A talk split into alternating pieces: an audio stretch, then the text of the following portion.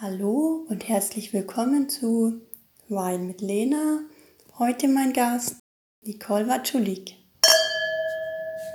Heute stelle ich mir die Frage, was kann der Trollinger aus Württemberg vom Vernatsch aus Südtirol lernen?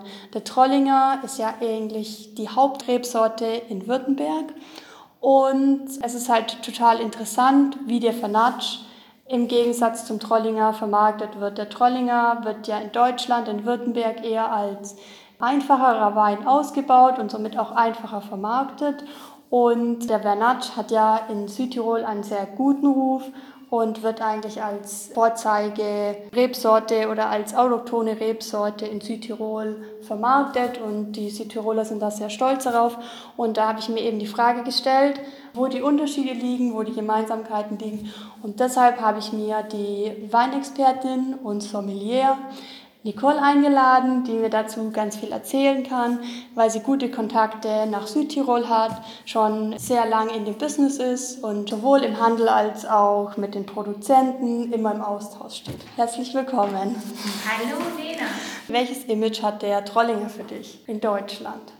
Das Image des Trollingers in Deutschland als auch in Südtirol ist mir natürlich bekannt. Da mich jetzt diese Rebsorte auch schon sehr lange begleitet, also von Anfang an eigentlich meines Werkens, in Südtirol ist er mir damals noch als sehr große Traube begegnet, wo ich erst mal fragen musste, was das überhaupt ist. Und umso erstaunlicher war es oder schöner zu sehen, die gesamte Entwicklung, als aus der großen Traube des Trollingers dann auch eine handgroße Traube wurde dadurch vielleicht sich auch die Qualität selbst in Südtirol in den letzten Jahren äh, verändert hat. In Württemberg vorwiegend, wo wir ja unseren Trollinger hauptsächlich oder nur platziert haben, ist das auch so, dass ich denke, dass er sich hier vielleicht sehr schwer tut im Vergleich zu Südtirol von dieser großen Traube, äh, gefüllt in große Flaschen. Auf eine Art in die kleineren Trauben mit größerer Qualität, in kleinere Flaschen. Aber es gibt schon gute Bewegung in diese Richtung aus meiner Sicht heraus. Also auch ich werde immer wieder überrascht, was für tolle Trollinger Weine es auch in Württemberg gibt. Es gibt einige Produzenten, denen liegt er sicherlich auch am Herzen und dementsprechend gibt es auch solche tollen Weine. Auch in Südtirol ist das ja eine vielleicht immer wieder mal umstrittene Rebsorte für manch einen. Aber wenn man historisch zurückblickt, ist der Vernatsch oder die Schiava, wie sie auch in Italien genannt wird, eine doch äh, traditionelle Rebsorte, die weit zurück auch ins 14. Jahrhundert reicht und sogar einige Könige von sich begeistern ließ. Und dementsprechend bin ich schon der Meinung, dass man dieser Rebsorte auch in Deutschland mehr Beachtung schenken sollte. Ja, wenn wir jetzt so Südtirol und Deutschland vergleichen. Wie sind da die Weine für dich? Also du hast jetzt schon deutsche Trollinger probiert oder Südtiroler Vernat. Gibt es da einen Unterschied im Geschmack? Kannst du sagen, ich habe mehr leichte Trollinger probiert und mehr kräftige Vernat oder sind die sehr ähnlich im Geschmack? Also ich glaube, es liegt ein bisschen an dieser Ausbauweise, die ja auch sehr unterschiedlich ist in den verschiedenen Kellern und auch von den diversen Winzern. Trollinger ist für mich schon eine, oder auch Bernatsch, eine delikate Sorte. Ich würde sie auch immer so in die Bereiche des Pinots äh, einordnen, weil sie schon durchaus auch zeigt, wohin sie will und besonders auch im jungen Stadium gerne auch ein bisschen wild ist. Ja, in Südtirol vielleicht dann auch dem Kollegen Lagrein ein wenig äh, näher kommt, was die Südtiroler ja auch dazu bewegt hat, sie vielleicht dann auch mal zusammenzutun. Ich glaube, das Image grundsätzlich der Rebsorte ist das, was manche Menschen dazu führt, sie so oder so auszubauen. Mhm. Aber es zeigt immer wieder, dass die Rebsorte doch mehr kann als äh, nur die Masse. Und äh, ich denke, wenn man das jetzt auch aus deinen Recherchen herausliest, ja, dass die Menge an Trollinger, die in Württemberg vorhanden ist, durchaus auch relevant ist und dass es dieser Rebsorte dort vielleicht dann auch gut gefällt, die einst ja mal aus Tirol nach Württemberg kam und äh, dann aus den ehemals Tirolinger Trollinger wurde, dass man vielleicht hier noch sich ein wenig finden muss und es mehr Pioniere benötigt, aus dieser Rebsorte noch mehr herauszuholen. Ja, also ich finde auch, dass der Trollinger eigentlich ein größeres Potenzial hat als das, was er jetzt in Deutschland teilweise zeigt. Teilweise zeigt er schon großes Potenzial und es entstehen auch tolle Weine von einzelnen kleineren Winzern. Es ist wahrscheinlich so, dass die Verbraucher den Trollinger in Deutschland aber trotzdem eher sehr günstig einkaufen. Das heißt, sie, sie kaufen eher einen sehr leichten Wein. Er hat auch bei den Verbrauchern, glaube ich, eher das Image, dass es ein, ein Festsparwein so ist auf, auf Schwäbisch. Denkst du, die Verbraucher könnten sich daran gewöhnen, dass Trollinger nicht nur ein leichter Wein ist, sondern dass Trollinger auch ein lagerfähiger Wein ist, der entdeckt werden muss? Ich denke schon. Es benötigt natürlich auch einen Imagewandel, wie es vielleicht auch in Südtirol der Fall war.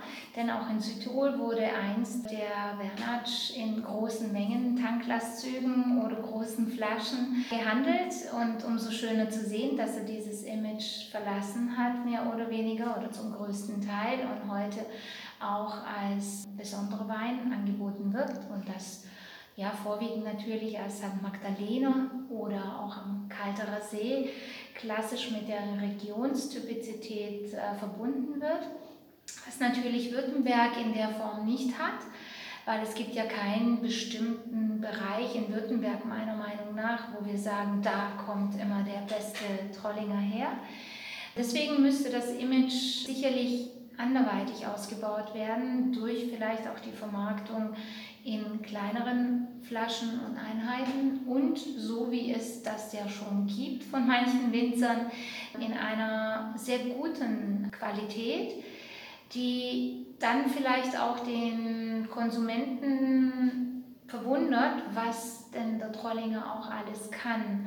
Also nicht nur von der leichten süßen Seite, die du auch angesprochen hast, die ja in zahlreichen Mengen in große Flaschen immer noch gefüllt wird, sondern auch in kleineren Gebinden, 0,75er Flaschen, vielleicht auch sehr ansprechend von der Seite des Marketings. Denn auch wenn ich etwas von außen her schon spannend wirken lasse, wird ja dann vom Konsumenten her danach gegriffen. Und vielleicht auch nicht immer mit der Rebsorte im Vordergrund, was sicherlich auch eine Möglichkeit wäre, den Wernatsch bzw. den Trollinger auf diese Weise kennenzulernen mit dem Aha-Effekt, was ist das? Ein Trollinger? Ja, weil ich glaube, das würde dann auch viele äh, verwundern, was diese Rebsorte alles kann. Unter anderem natürlich auch vielleicht vertikale Verkostungen von den Winzern, die die Möglichkeit haben, auch ältere Arten dieses Weines ja, oder ein Archiv haben mit äh, älteren Jahrgängen, um zu sehen, dass diese Rebsorte nicht so wie aktuell bedacht nur für sofort oder sofortigen Konsum bedacht ist, sondern dass man das auch durchaus noch was liegen lassen kann. Und ein ganz großer Appell an die Gastronomie, besonders auch in Deutschland von meiner Seite, die Weine sollten gut temperiert werden und entsprechend in der Gastronomie angeboten werden. Denn da gerade auch bei so Weinen wie Trollinger ist es erforderlich, dass er die gute Trinktemperatur hat, gekühlte Form, ja, was man, glaube ich, auch schon in Südtirol erkannt hat allerdings hier in Deutschland oft vergessen wird. Und selbst wenn es ein leichterer Wein vielleicht ist, schmeckt er natürlich auch umso besser, umso besser temperierter er ist. Und ein Vernatsch würde ich grundsätzlich irgendwo bei 14 bis 16 Grad servieren. Mhm. Und wenn ich auf der sonnigen Terrasse im Sommer, wo er bestens hinpasst, ja, würde ich sogar den Kühlschrank kühler einstellen, denn warm wird der Wein ja schnell von allein, aber der Gast bekommt die Erfrischung von einem Rotwein, der eben auch nicht zu schwer ist. Ja. Jetzt hast du gerade die Gastronomie angesprochen. Wahrscheinlich hast du auch schon mit mehreren Gastronomen geredet. Weißt du, welches Image der Vernatsch in Südtirol in der Gastronomie hat? Mernatsch äh, ist sicherlich auch in Südtirol immer noch eine umstrittene Rebsorte, weil man durch die ganzen Zuwächse des Pinots, und da sollte man auch nicht verachten, dass man noch vor vielleicht über 20 Jahren auch in Deutschland nicht wusste, dass ein Pinot Blanc oder Pinot Bianco oder ein Pinot Gris und Pinot Grigio das gleiche ist wie Weißburgunder und Grauburgunder in Deutschland. Und auch dieses Image wurde ja aufgebaut. Und ich denke, ähm, dass es in Südtirol auch bedacht ist. Natürlich gibt es ein Publikum oder Konsumenten, die diese Rebsorte von früher her kennen, die sie vielleicht auch schätzen durch das Angebot, was in Südtirol herrscht. Man muss aber natürlich auch dahinter stehen. Und ich würde sagen, das hat Südtirol doch gut erkannt, dass man hinter den Produkten immer zu 100% stehen muss. Und wenn ich das natürlich dann auch entsprechend vermarkte bei dem Gast, dann wird er sozusagen neugierig und er will es probieren. Und wenn ich natürlich dann auch sehe, ob das über Auszeichnungen geht oder über besondere Flaschenabfüllungen, Etikettierung und ich es schaffe, den Konsumenten dafür neugierig zu machen, dann habe ich sicherlich die besten Chancen, auch diese Rebsorte, sag ich mal, on vogue zu kriegen, ja, weil das Karussell dreht sich äh, stetig und es ist immer wieder das, was vielleicht vor vielen Jahren sehr gefragt war, in Vergessenheit geraten und dann kommt es Jahrzehnte oder manchmal auch nicht so spät wieder zurück und wird wieder stark gefragt wie denn je. Also es braucht, glaube ich, auch Pioniere in der Vermarktung und ähm, ja, auch starke Präsenz, die eben zeigt, diese Rebsorte kann mehr als nur Masse. Ja. Wenn du sie jetzt vergleichen würdest in die Zukunft, jetzt die Vision des Trollingers, wie könntest du dir die Vision vorstellen? Das ist dann eher so ein Pendant zu einem Pinot Noir, dass man dann einfach eine Ausweichmöglichkeit hat, wenn man jetzt keinen Pinot Noir trinken möchte?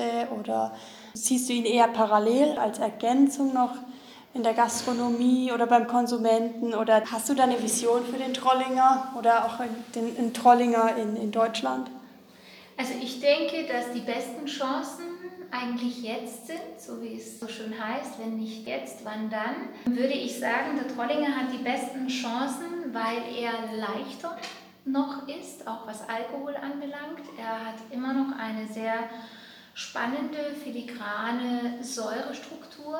Er gibt sehr viel Fruchtigkeit, gerade in der vorhin benannten idealen Serviertemperatur. Er passt also hervorragend auch zu dem Zeitpunkt, wie man heute gerne Rotwein trinkt. Das heißt auch in Begleitung von leichteren Speisen, aber das kann eben auch, sage ich mal, im Sommer zu einem Dry Age Steak gereicht werden, ja, oder auch zu einem Tatar. Das heißt, Fleisch, Gemüse als auch vegetarisch geprägte Küche kommt hier sicherlich bestens zur Geltung, weil der Trollinger auch nicht ganz so viele Tannine, also Gerbstoffstrukturen hat, wie vielleicht andere Rebsorten. Selbst im Vergleich zum Pinot Noir, der aktuell wieder einen Hype erlebt, hat er sicherlich nicht zu verlieren, weil er aus meiner Sicht fast schon ja, parallel laufen könnte als eine Rebsorte, die, wenn man sie lässt, auch sehr viel Strukturen und Vielschichtigkeit zeigen kann. Trotzdem aber auch ein Rotwein ist, der im Sommer nicht nur da Spaß machen kann. Mhm. Ja, mit der Variation von Speisen und ich denke, da ist auch die Württemberger Küche mittlerweile auch weitergewachsen, ja, also über Spätzle und Co. hinaus. Und da denke ich mir, müsste es ein paar Indikatoren geben, gute Gastronomiebetriebe, die vielleicht auch Spaß dran haben, den Trollinger mal von einer anderen Seite zu zeigen, ja, was sicherlich dann, wenn man ein gutes Klientel an Gästen hat, auch nachhaltig bleiben würde, weil ja, es lässt sich immer jeder auf irgendeine Weise für etwas begeistern. Mhm. Und ich glaube, das dürfte eigentlich auch dem Trollinger möglich sein. Ja? Vor allem in Zeiten, wo jeder bedacht ist auf Alkohol, ja, auf die Höhe des Alkohols, auf die Frische, auch wie gesagt, die Serviertemperatur vielleicht, wie ich schon ein paar Mal erwähnt habe, in Betracht zu ziehen und eben auch so zu servieren. Der kann in genauso edlen Gläsern serviert werden als andere Weine. Und so verliert er vielleicht auch sein Shoppen-Image, was er vielleicht von den Weinfesten oder von anderen ja, Veranstaltungen in größerer Menge seit Jahren hatte. Ja, ich denke auch, dass Württemberg da eigentlich ein Potenzial hat, das sie noch gar nicht so richtig erkannt haben, weil sie eigentlich eine Rebsorte haben, die ein großes Potenzial hat, aber viel zu günstig vermarktet wird, viel zu teilweise zu einfach, aber die Konsumenten den Trollinger als leichten Schoppenwein kennen, der ja auch noch bleiben kann, um eine größere Menge zu vermarkten, um so einen Brot- und Butterwein herzustellen für die Württemberger Winzer. Und gleichzeitig hat er aber einfach das Potenzial, auch hochwertiger ausgebaut zu werden, gelagert zu werden. Ich denke, man muss da immer so ein bisschen aufpassen, wenn man schon so einen leichten Wein hat, der wenig Tannine hat, dass er dann nicht von externen Tanninen, von diesen Barriques oder so ein bisschen zu, zu sehr klein gemacht wird, weil er eigentlich wahrscheinlich in einem großen Holzfass oder so da auf jeden Fall sein Potenzial zeigen kann. Und das zeigen ja auch viele Württemberger Winzer schon. Und ich denke, dass er so zweigleisig da wahrscheinlich fahren kann. Wir diskutieren jetzt ja auch so ein bisschen darüber, weil Württemberg so eine große Menge an Trollinger hat und der Trollinger aber an sich das Image nicht hat eines großen Weins. Und da muss man sich dann überlegen, ob man weiter dem Trollinger treu bleibt oder ob man auf ein anderes Pferd umsteigt und sagt, wir, wir machen ganz was Neues. Das ist super interessante Eindrücke, die ich da jetzt gerade von dir bekommen habe. Auch nochmal die Rückspiegelung dazu, dass Trollinger ein großes Potenzial hat, dass es auch jetzt auch in der Weinfachwelt von Leuten wie dir auch erkannt wird und du auch Fernatsch oder Trollinger auch kennst, wo du sagst, ja, der hat das Potenzial und das kann auch weiterhin ausgeschöpft werden.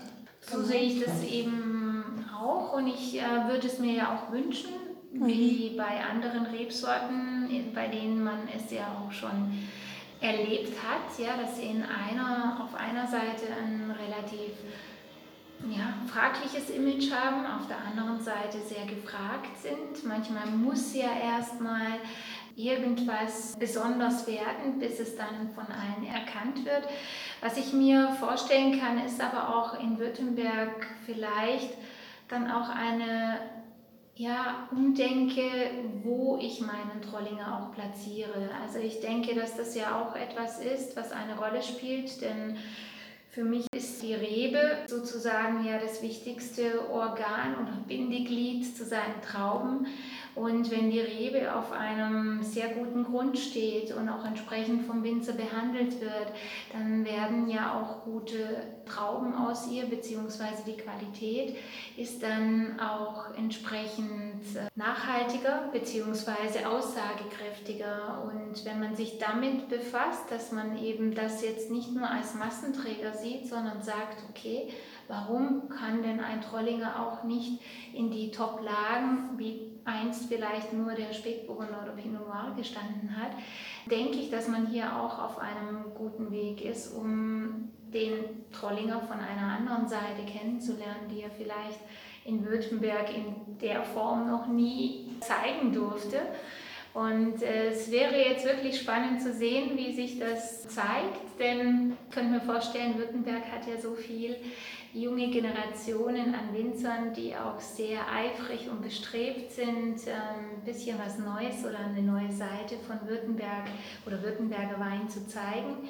Wir wissen ja, dass Württemberg für den Rotwein steht und umso schöner wäre es ja auch zu sehen, dass man auch einen ja, schlankeren, vielleicht filigraneren, eleganten Rotwein schafft, dem ja mehr oder weniger auch der Trollinger dafür steht bzw. den Namen gebührt.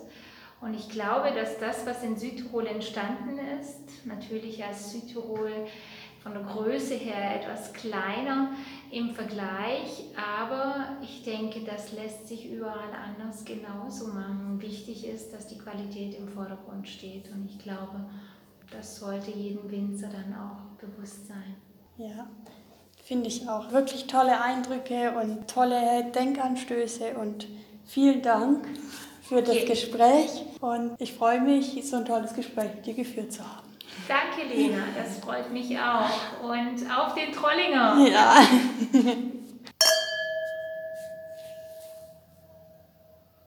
Um am Ende eines sehr interessanten Gesprächs nochmal auf die Frage zurückzukommen, was kann der Trollinger aus Württemberg vom Vernatsch aus Südtirol lernen? Beides ist die gleiche Rebsorte. In Südtirol wird wahrscheinlich ein bisschen mehr Fokus auf das Marketing gelegt und die Wertschätzung des Weinbaus und der Weinregion steht mehr im Fokus. Als Vorbild kann diese Region auf jeden Fall dienen und der Trollinger hat ein sehr großes Potenzial, das in Württemberg noch nicht überall erkannt wurde, aber durch großes Engagement von Winzern, guter Kommunikation in der Gastronomie und vielen Informationen kann der Trollinger dem Konsumenten als hochwertiger und vielschichtiger Wein vermarktet werden. Dem Trollinger steht eine große Zukunft voraus, wenn auf Ertragsregulierung und hohe Qualität geachtet wird und er somit ein anderes Image erreichen kann, weil das Potenzial hat er auf jeden Fall. Vielen Dank für eure Aufmerksamkeit und bis zum nächsten Mal bei Wein mit Lena.